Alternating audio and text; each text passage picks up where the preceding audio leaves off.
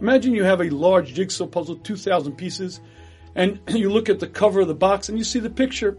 You note where that small shack is. You note the color of the mountains. You understand the grass and the bushes, and you get a sort of good mental image of the actual picture, how it's supposed to turn out, and then you sit down to put together your jigsaw puzzle. The first thing you'll do is you'll separate the light blues, or obviously they're up there, they're the clouds. The greens, put them all together toward the bottom because those are going to be the grass.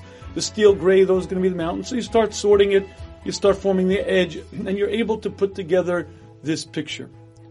Because you see, if you have an image, putting together 2,000 pieces to fit the image in your mind isn't that difficult.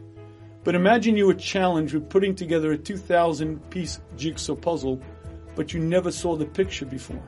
You don't know what it is. Is it a mountain scene? Is it an ocean scene? Is it a cabin? Is it the woods? If you were faced with 2,000 pieces and you didn't know what it was supposed to be like, you'd be very hard pressed to put it together in an organized, systematic way. And I believe that's an apt parable for life. Many people have great, great difficulty making sense out of this thing called life because they don't have an image. They don't have a picture. They don't know what their life is supposed to look like. And as a result, they do this, they do that, they try this, they try that, but it never seems to fit and creating order, creating some sense of semblance to their life never really seems to work.